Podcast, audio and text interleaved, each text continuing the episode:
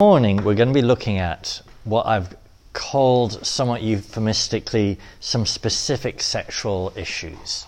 Um, we're going to look at foreplay and we're going to look at the question of rape within marriage and a woman's right or not to defend herself against um, her husband um, with contraception. Um, so those are the kind of the two issues. Um, in looking at foreplay in a lecture, this is um, a slightly weird topic to be talking about with a group of celibates, possibly more than anything else we might cover in this course.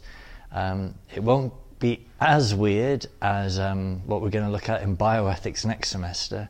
That's going to be really out there. Um, last year, the, the guys who were doing this course um, sat down for lunch in the ref with some collegians, and the collegian said, "So, what did you do in class today?" Um, and as they as they described all this, uh, the collegians' jaws dropped. Uh, uh, just, yeah. yeah, right, exactly. Who'd have thought? Okay, so um, there wasn't a huge volume of reading, um, but hopefully you've done that. I'm going to run through a kind of edited summary of that in my notes with you. Um, as I said, this is something in my experience you'll get occasionally in confession. And when it's presented to you, you'll be expected to know coherently what to say. So it's not like I'm expecting you to need this knowledge frequently, but when you do need it, you're going to need to know what to say. One of the dangers is you being more Catholic than the church, in the sense of somehow being more strict, restrictive in terms of what is deemed appropriate or not. Um, and an inexperienced celibate could easily think somehow some things being described as part of foreplay just don't sound right. So that's why I'm having you read this to hopefully maybe risk broadening our knowledge, um, but so that we don't say things in ignorance. Okay, let's start with page one of my notes. Um, so I've titled this section Marriage and Foreplay a general principle, but some, but some disputed applications. Um, so I start with a quote from Janet Smith. Um, so, as you can see from the footnotes, this is largely from that article by uh, Thomas Morrow in, what was that, Homiletic and Pastoral Review. Do you all know Homiletic and Pastoral Review as a periodical? It's not a highbrow academic periodical, but it's an, a periodical that would be written intelligently and frequently with pastoral application. It would be among the kind of things that would be good for you in your future years as a pastor to have reference to. Um, anyway, so what does Janet Smith say? She says the principle generally invoked is that consensual actions that culminate in intercourse are morally permissible. So, whatever's going on in foreplay, that's kind of the criteria. Is that where it ends up? Is that what its trajectory is about, facilitating? Um, Christopher West says there's nothing inherently wrong with anal penetration as foreplay to normal intercourse. Um, I note though, anal sex does bring health and infection risks. So, in particular, from what I've read, proceeding from anal intercourse to normal intercourse brings an infection risk. Um, but obviously, the only reason this is being discussed is that there are clearly some men for whom this um, facilitates the process. Um, and if it does, morally speaking, if it ends the whole evening where it's supposed to end, then that's the measure of whether it was appropriate or not. Now, that said, as a general principle, Thomas Morrow makes this kind of comment and assessment. He says, while all dignified types of foreplay are allowed, the encounter must always end in natural intercourse with the penis in the vagina.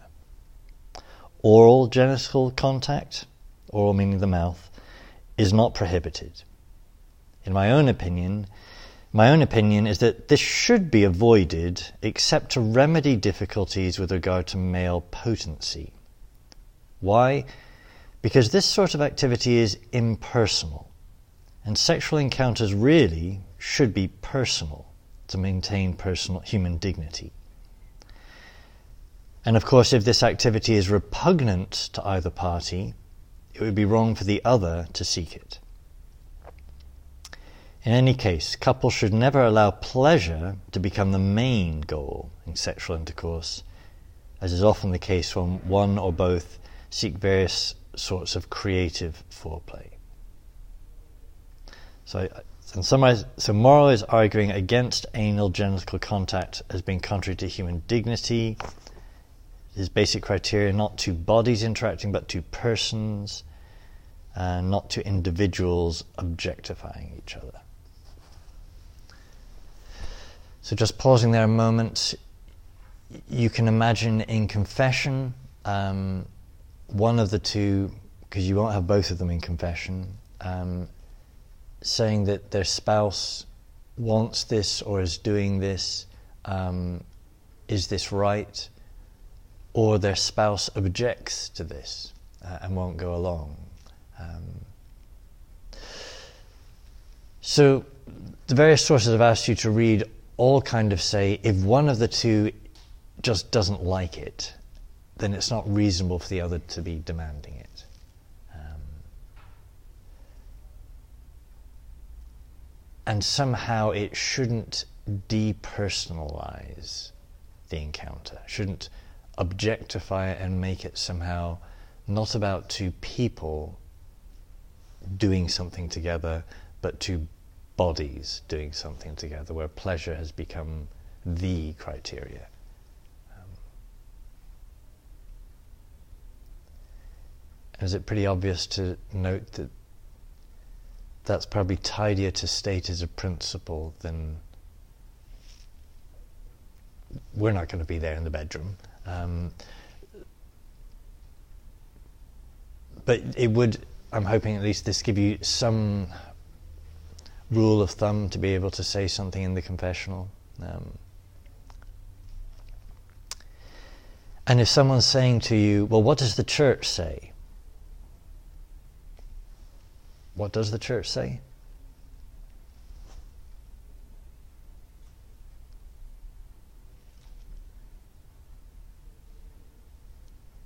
Not much specific comfort play. And I think that would be an important thing to say. So, so if, if, someone's demanding a specific answer, to say there isn't a specific um, teaching from the church on this, but the church does talk about this being a personal encounter, about being self gift, about being love.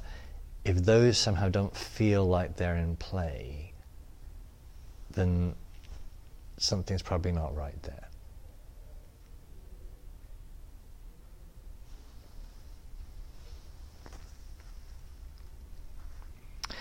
Okay, Germain Grisez next. Um, so he would be an example of a married moral theologian.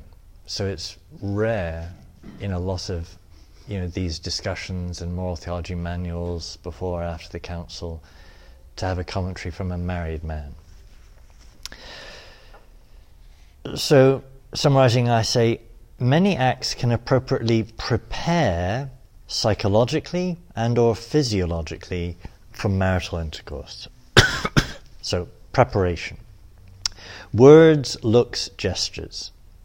Then manual are your hands or oral stimulation with the mouth of the genitals. Self-stimulating acts, similarly. So, a man who has difficulty with impotence there would be a number of things to assist him in this regard. But I summarize uh, Grisez has kind of two contrasting concerns, quoting him directly. All such wholesome efforts to enhance marital intercourse as an experience of communion, so that's his measure, an experience of communion, must be distinguished from the hedonistic use of techniques focused solely on the intensification of erotic sensation. So, is what's being done somehow facilitating an experience of communion between the two? Or is it just an intensification of erotic sensation?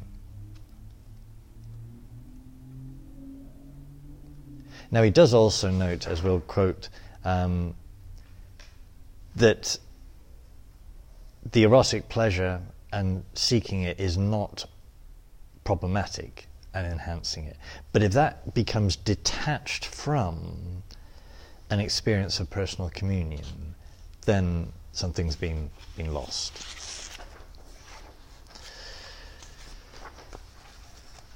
Comments so far in terms of a kind of general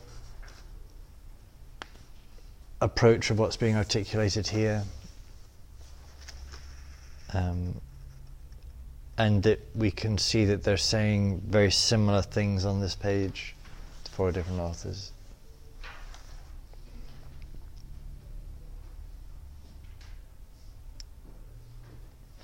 Okay, next, this entire next page is summarizing um, Grisez from two different sources.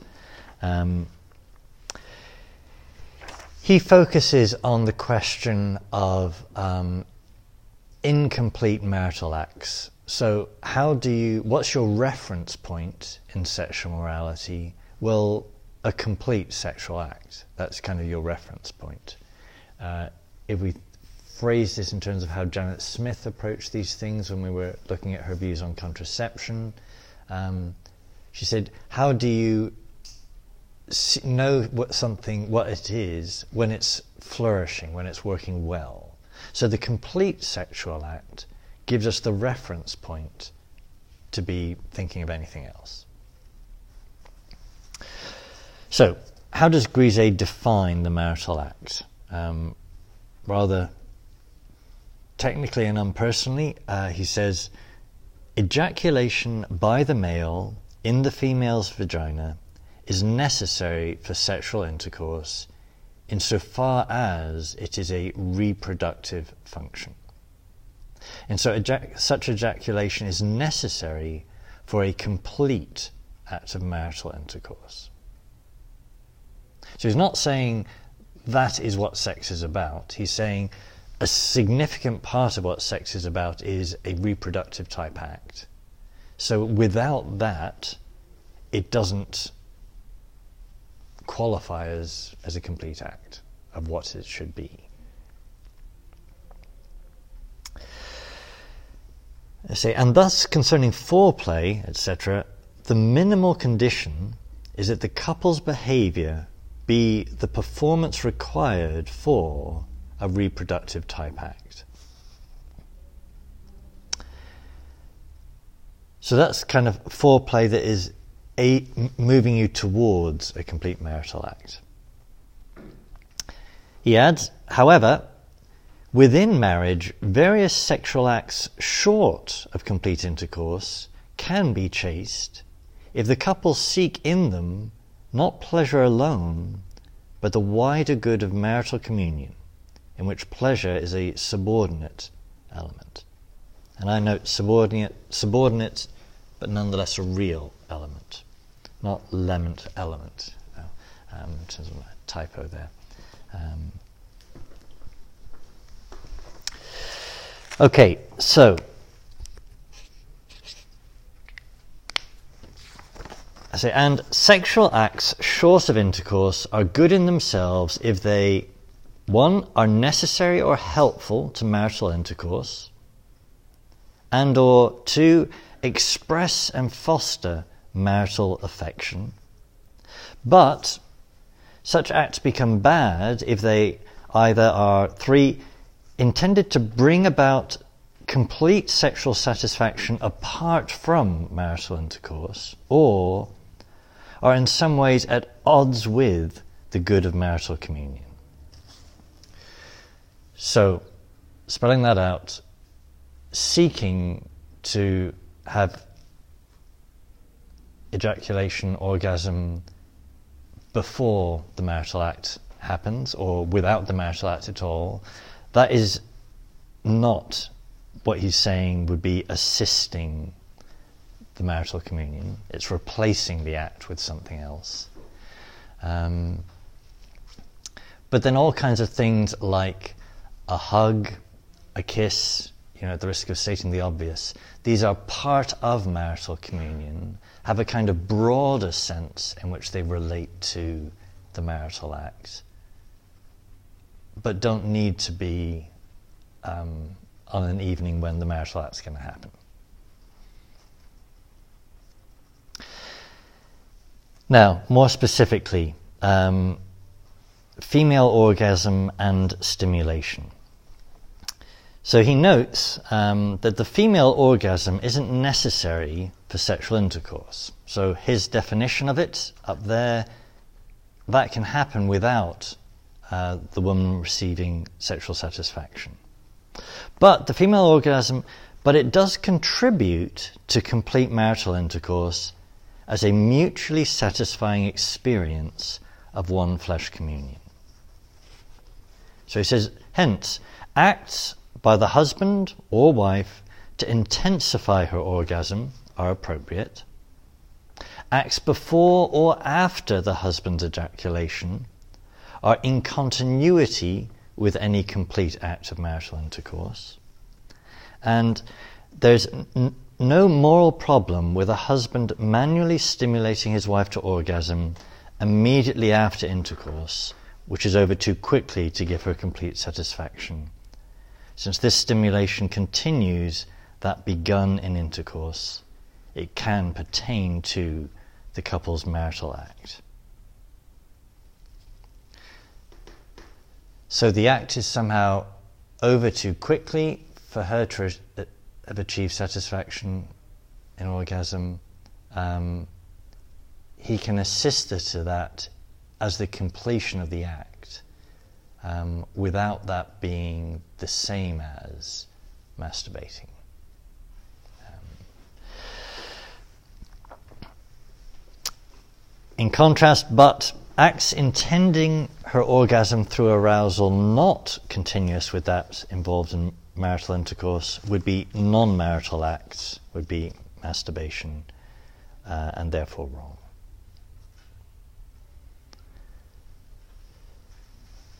Uh, so, why am I saying this? So, a scenario in which this is being presented to you in confession is what's being described here clear enough for you to know what's being described and to have some idea of, therefore, what not to say. Have you done probabilism?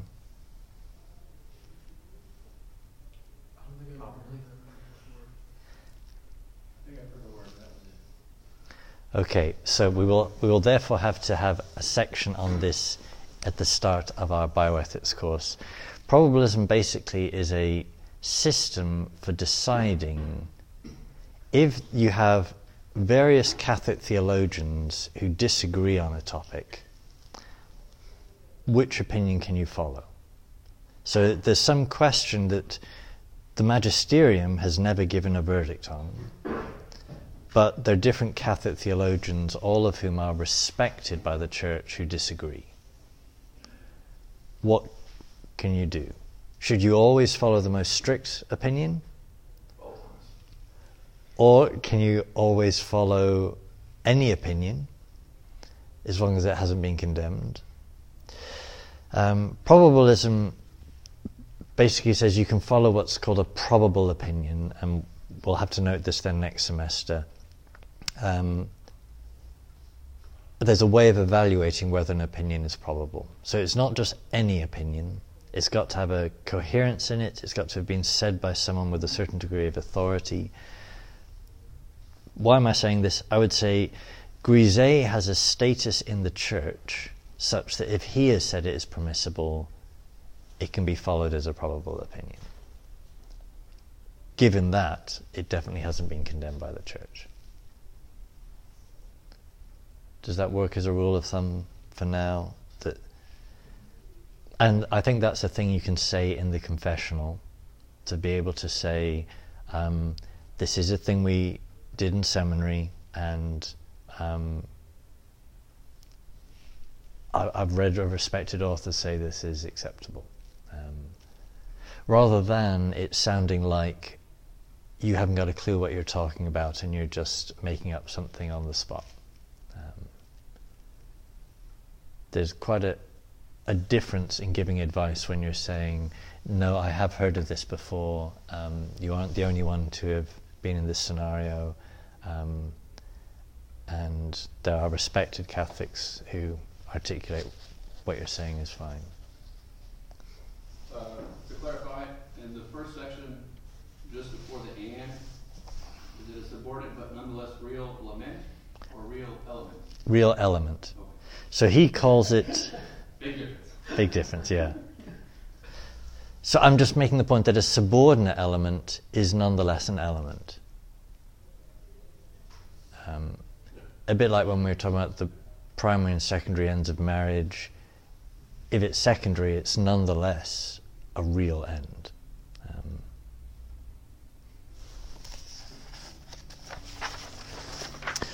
okay, page three. Um, so this is continuing Grisez's analysis of incomplete marital acts. So, quoting from him, sexually stimulating interaction, not intended to immediately lead to intercourse, can be appropriate because it prepares indirectly and remotely for eventual marital intercourse and continues the experience of one flesh communion from past acts. Thus, he argues incomplete sexual acts which lead to arousal are morally acceptable expressions of marital affection. So, last lecture, when we are talking about chastity formation, and I was summarizing uh, Jason Evert and others on criteria for what a boyfriend and girlfriend can do together, they're not married. And in that context, arousal would be a sign that it's time to put the brakes on and step away. He's saying something different in the context of marriage that they're engaging in whatever with arousal, and that's not a problem because in their broader context, actually that is part of their their relationship and appropriate because they're married and they are engaging in other times in the, the full marital act.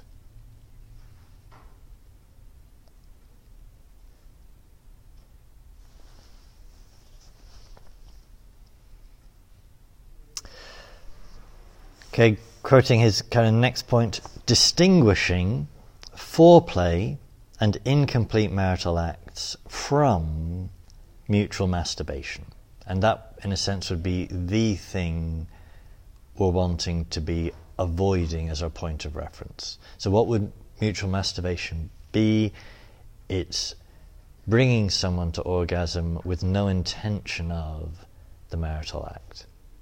That you are separating that experience of sexual pleasure from the marital act and intending to do so.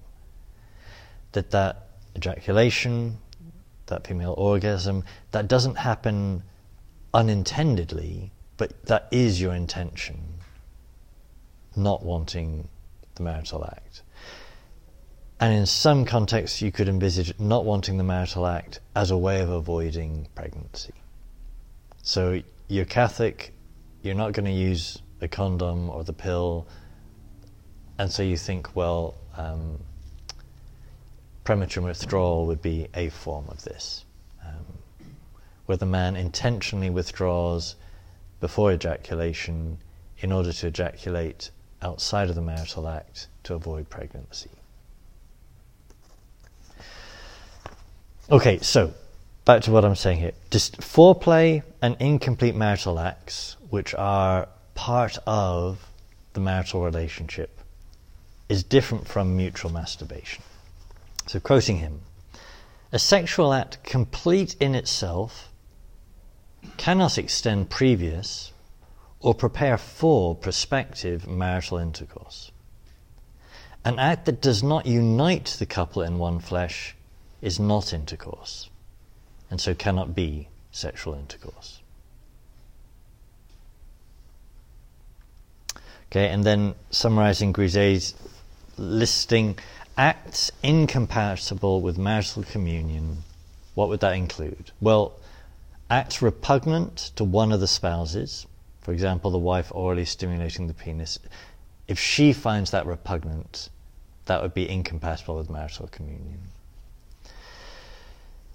Use of pornographic material to cause sexual arousal. Say, Grisez does not comment on this specific scenario, but I then suggest it would seem that even a home video of the couple watching themselves would seem to be objectifying their bodies rather than making the act personal. So he comments about pornography in general.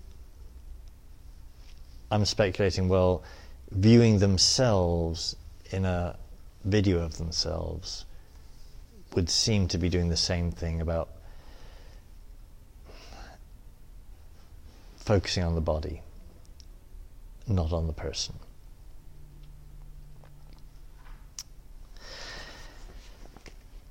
then acts involving a significant or avoidable risk of the husband ejaculating outside the vagina, for example, oral stimulation for men who ejaculate easily in such circumstances. Grisez phrases this with respect to orgasm, i.e., in a way that includes both spouses, woman or man. Acts that intend or wrongly risk orgasm outside of sexual intercourse acts attempting sexual satisfaction in a non marital act, acts intending ejaculation outside the vagina. Then also acts causing frustration due to excessive arousal when intercourse is inappropriate. That wouldn't be an appropriate act. Acts of self stimulation that are not very closely pertained to sexual intercourse.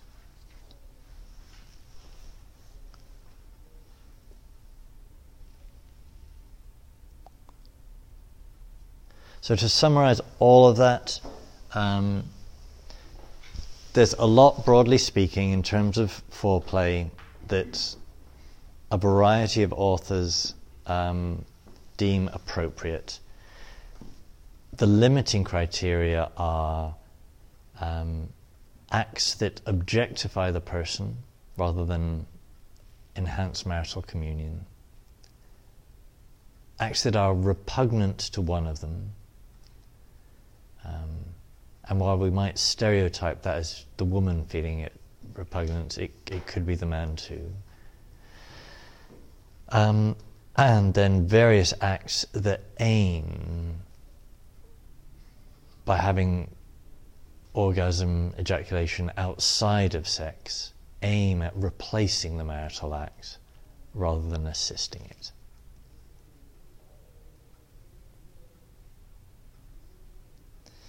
And a bit like when we'll look at um, questions around uh, artificial insemination and such next semester in bioethics, assisting the act is different from replacing the act and there's a kind of well established criteria that a broad range of assisting the act to its natural conclusion um, is appropriate.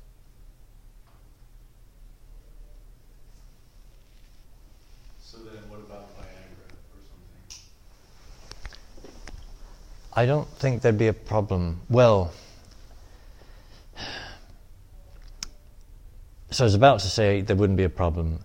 There would be a way of taking it for a man who's kind of healthy, but somehow just wants to intensify and make the whole thing even more about pleasure than is appropriate, that it could lose its focus.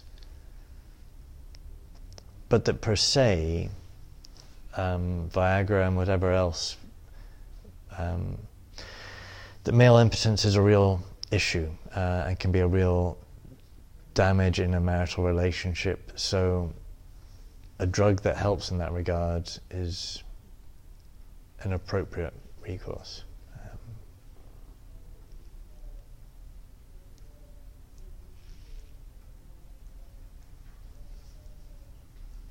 Yeah. So like the, timing, like immediately leads to intercourse, I'm thinking like us, like a, a guy's, uh, going to deploy, like that last hug, like, that could be very intense, but has no opportunity of leading immediately to the marital act.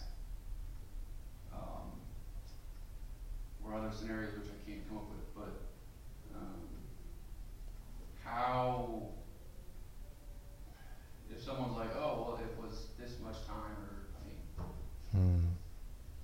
what is, what is immediately then, like, in the same natural flow of the progression? Or, I think what he's envisaging there is either oral or manual stimulation building up to a marital act is fine when the marital act is coming later in that, broadly speaking, embrace. they've already intended that that's gonna be, As you're describing a very passionate farewell, um, I think that would be part of what he's describing as an incomplete marital act that is, broadly speaking, part of their marital communion.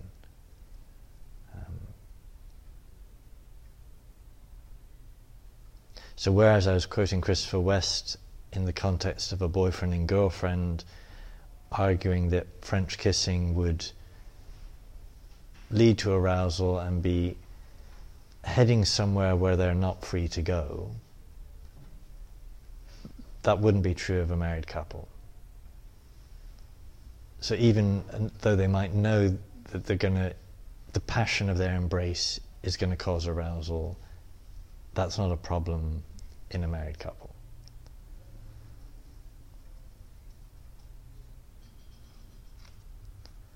and then I'm also thinking like, we've talked some scenarios in marriage class, but like, if a guy comes back from war Yeah. with an injury and he can't perform the marital act, um, kind of these deep embraces and that sort of thing kind of continues, is a continuation of the marital act, which they can no longer fully participate in.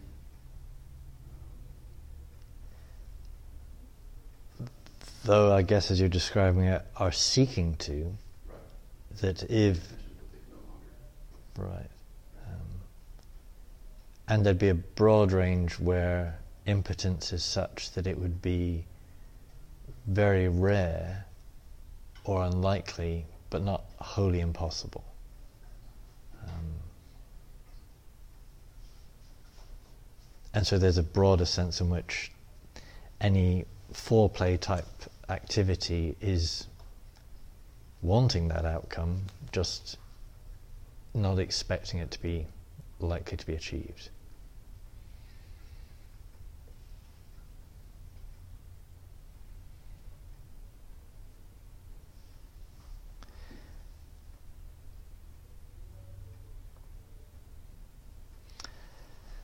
Uh, conscience.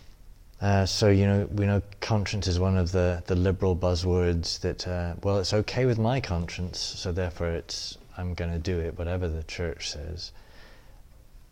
I think there's a lot here that actually is a valid scenario for the use of conscience, where if a couple aren't seeking to avoid good moral analysis, ultimately the judgment within these parameters here is going to come down to their conscience. So if they're asking a, a question in confession, hopefully I've given you some parameters to say something helpful. Um, but I think you could also say, I've said, I've given the guidance the act should be personal, it shouldn't be depersonalizing, it shouldn't be repugnant to you. Um, if it's meeting those descriptions, then you should feel comfortable making that judgment yourself. And that's what the act of conscience is, is a judgment about whether it's right or wrong.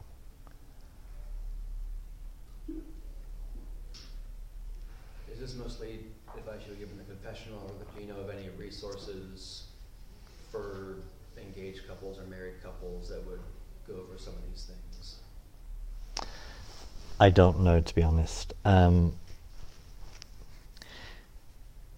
it's pretty rare to find an engaged couple that would be open to this degree of guidance. Um, the article I've given you by Morrow there would be one reference, and you've got a digital copy on Populi if you want to download it, um, that you could give a copy to somebody, and there it's articulated, not just your words. Um, with marriage preparation, it depends how ready they are and willing they are to receive anything. Most of the time in marriage preparation, you're wanting to articulate enough so that this marriage won't be invalid. That glorious standard. Um, so that the marriage won't be invalid and you've given them enough of an indicator that if at some stage they're wanting to kind of head in a more Catholic direction, they've got a vague idea where to start looking.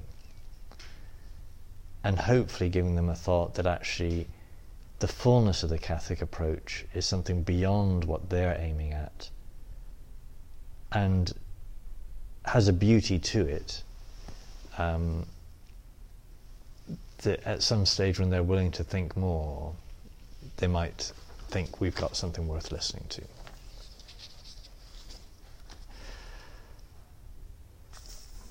Okay, completely different issue then. Um, so, thus, this lecture being called Some Specific Sexual Issues. Um, this is completely different. Um, but, so the article I, I, asked you to read from Grisez, um, which also, let's see,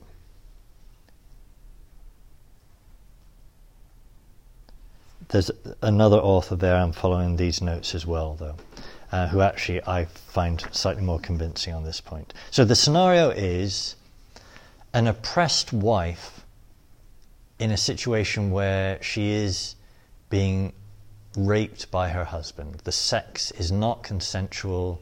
She doesn't want sex. She doesn't want to become pregnant. How is she able to respond to her husband? So we talk about the marital debt, that you give yourself to your spouse, you therefore give your body to your spouse, your spouse therefore has a right to your body, but that that isn't somehow a right to be abused. Um, so the husband's right to the marital debt doesn't mean it, he can demand it at any time.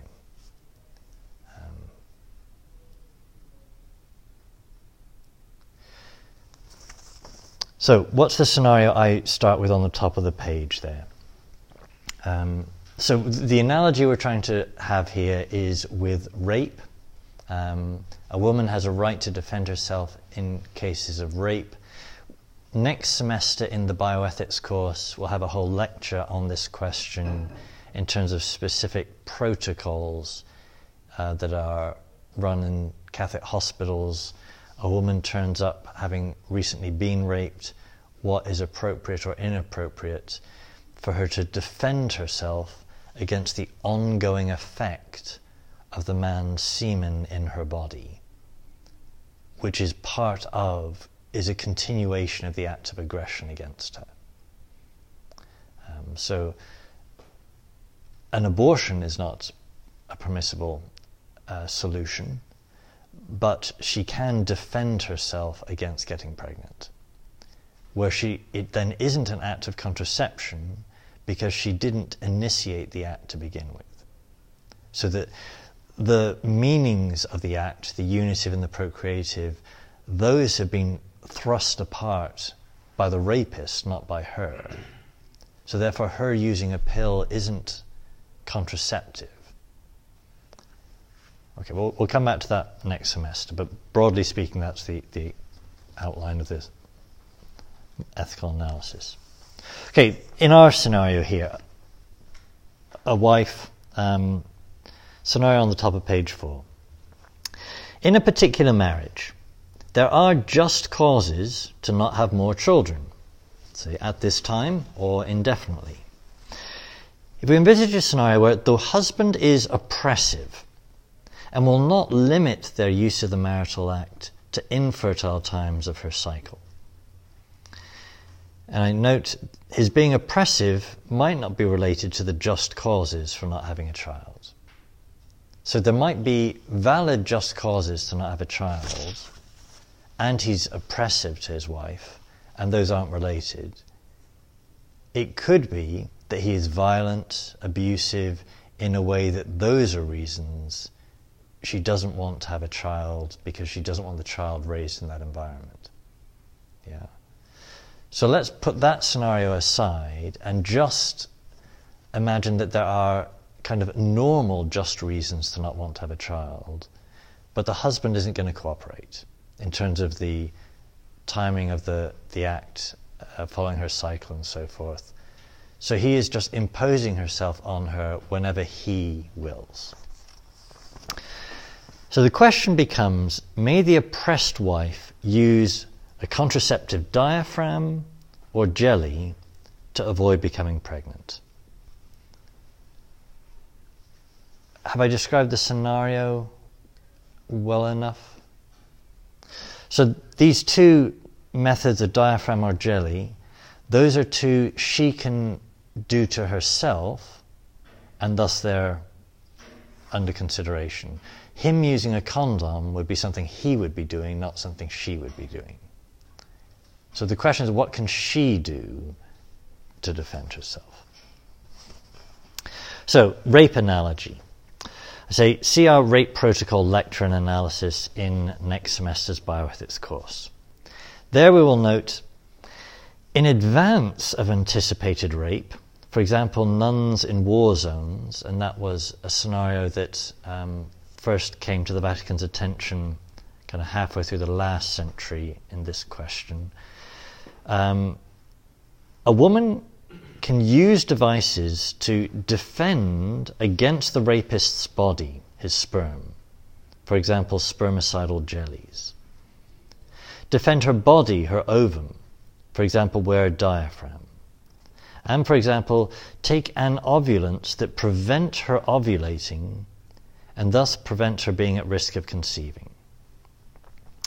And very briefly, the risk of her ovulating and then conceiving is so low as to permit the small but fatal risk to a potential embryo. Um, we will go through this in more detail next semester in terms of the, the chemicals and the bioethics. Um, are you all aware there are different types of contraceptive pills? So there's um, most modern contraceptive pills aren't just anovulant, they have a dual function built into them. To first aim to stop the woman ovulating, an anovulant, but then have a secondary purpose if she nonetheless ovulates and conceives, to then prevent the child implanting in the womb. So that's an abortifacient backup effect. Um,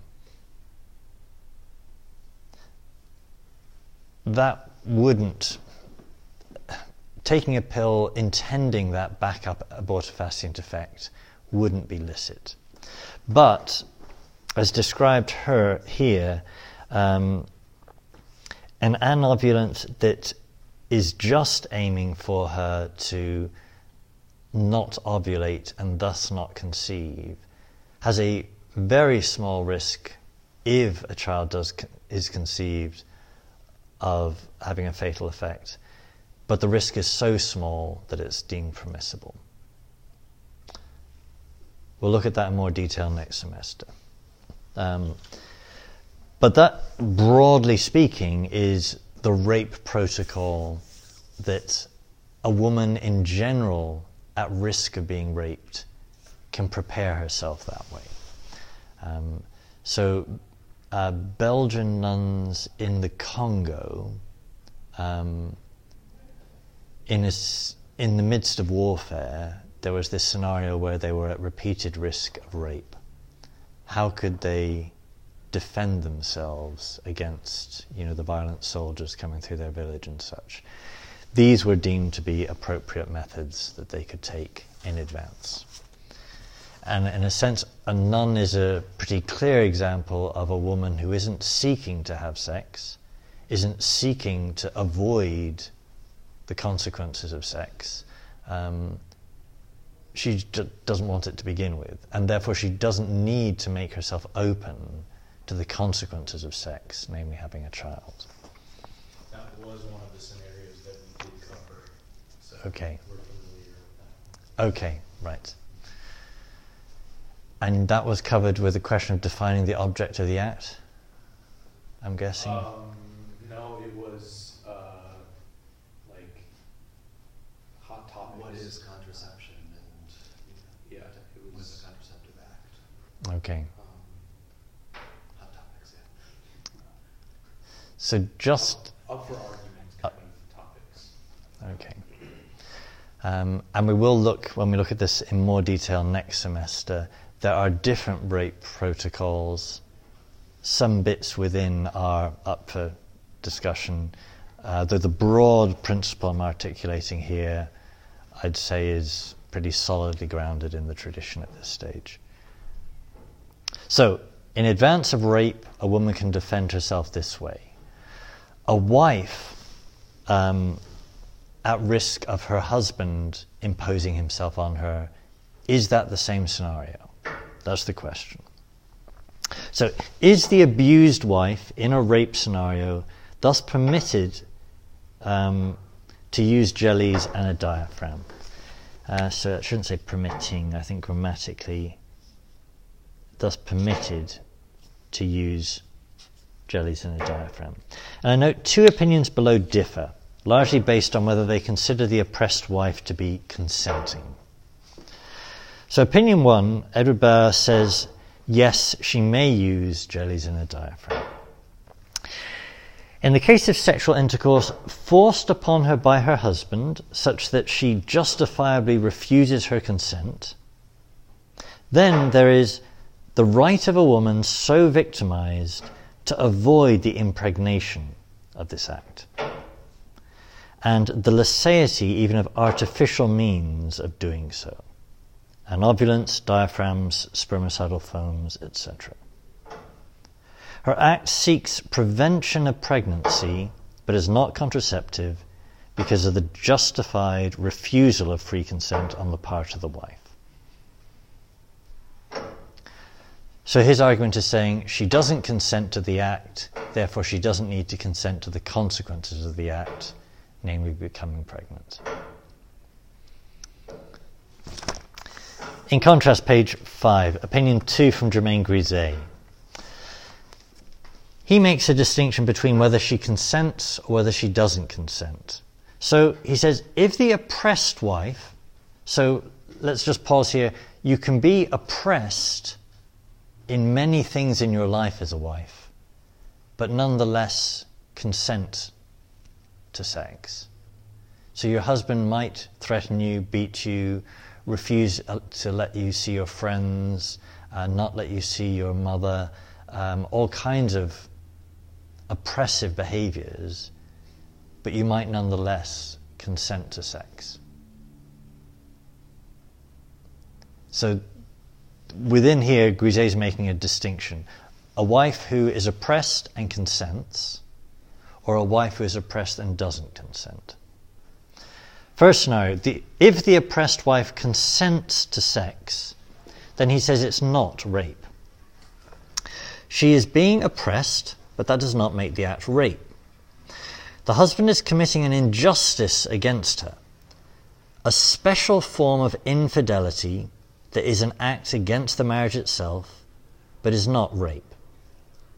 Grisez thus describes a sin distinct from rape, namely what he calls imposed intercourse within marriage, which is morally different in kind from rape. He says the oppressed wife must tell her husband she will never consent to sex and will never use contraception, and seek to persuade him to only engage in intercourse in the infertile times of her cycle. If necessary, Grisez says she must separate from him. And Grisez says that her consenting to the act means that her act of using a diaphragm or jelly is not permissible material cooperation. Now, in contrast, he says, if the oppressed wife does not consent to sexual intercourse and is in fact being raped, then for this to be true, she may never consent, never initiate sexual activity, never seek pleasure in it, and never do more than perform those outward behaviors demanded by the rapist. Note this description of permissible non compliance would be the same in any rape scenario. If the above non compliance is not true, then Grisez says the analogy with rape fails.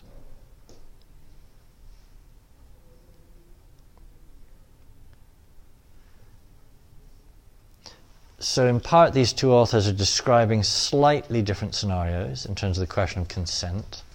Um,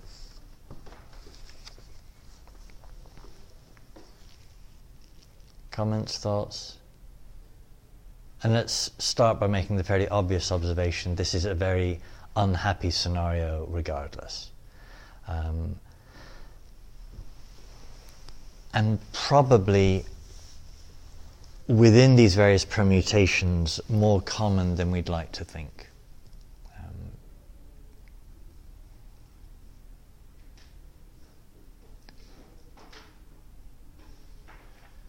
So what Grisez in his first part, uh, that he's saying it's not uh, illicit, that situation will I consent under duress,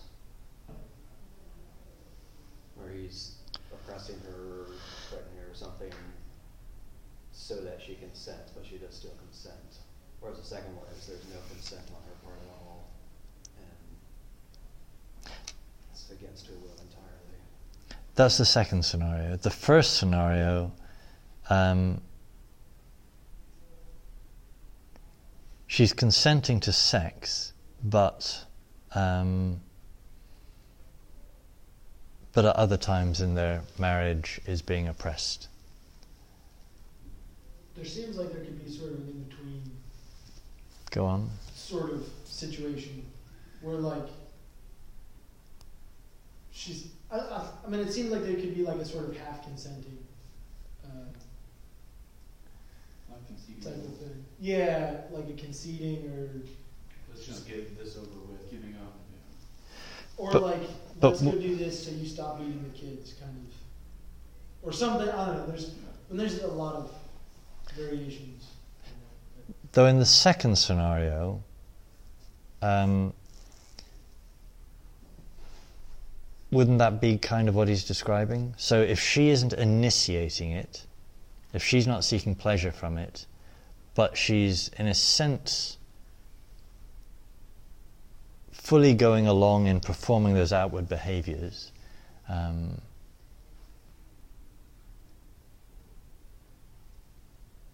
but not consenting. Is the question really what not consenting means? maybe it just seems like there's some maybe I was interpreting this more strictly but it seems like there's a sort of yeah half consent or something Hmm.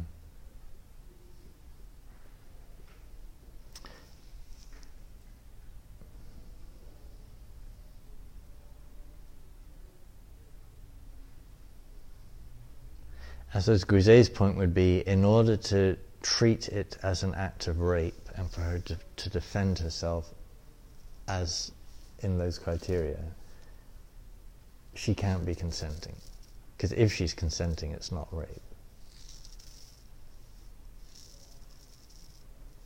But she can not consent and still, um, under duress, cooperate. Um, so she doesn't need to be physically fighting him off for it to be an act of rape. So you were. Um, so this may just be my ignorance of contraception, but um, I understand that at least some contraceptives, um, they like if you're on the pill, it means like you're continuously not going to conceive, and so I guess my question is. Um, to what extent, like, does this need to be an ongoing situation? Um, or is it, you know, I can imagine a, a situation where, um, you know, one of the partners all of a sudden changes their mind and wants to do this and the other one doesn't. And so, so then, you know, how do you, how do you take a contraceptive that takes time to, to work um, in order to stop that from happening. Um, And I guess then that just wouldn't be an option. In the same way, if, if the scenario wasn't expected to arrive, she couldn't have a diaphragm available to use. Or the jellies. So, kind of that whole package envisages some sense of her anticipating this. And her anticipating it doesn't mean she's consenting to it. She might anticipate her husband will beat her when he gets back drunk. That doesn't mean she's consenting that he's going to do so. Um, Or have, like pastorally, have you had that come up for what would be most useful for couples to hear in either marriage prep or a married person confessional about it? Um, if I'm if I'm honest, I've only ever dealt with it in confession, or I suppose some confessional-like spiritual direction. You know, that someone's wanting seeing me one on one. Marriage preparation, I, I just haven't covered it. Um, and I, I've, I've felt my main focus has been on issues to do with communication, relationship, which are very secular views of marriage preparation, but actually are important, um, and natural family planning. That those would be the. Then in the confessional, was it more of a, just a distinction, um, or like a breakdown in communication, or a differing of opinions, or was there like kind of one key thing that maybe could be more emphasized? In the confessional, it's someone's describing something to me, and they're not sure whether what they're doing should be. Um, that either the husband or the wife is saying they want something, and um, they're putting the question to me: Is this okay? And I like the na- simple, naive collegian, just listening, going, "What?" um, uh, so I'm trying to avoid you being in that scenario. Um, Has, have you ever had like a, a, something that might be close to uh, scrupulosity in this? Or once they get an answer and kind of have an understanding, they can kind of say for themselves, oh, this is or isn't.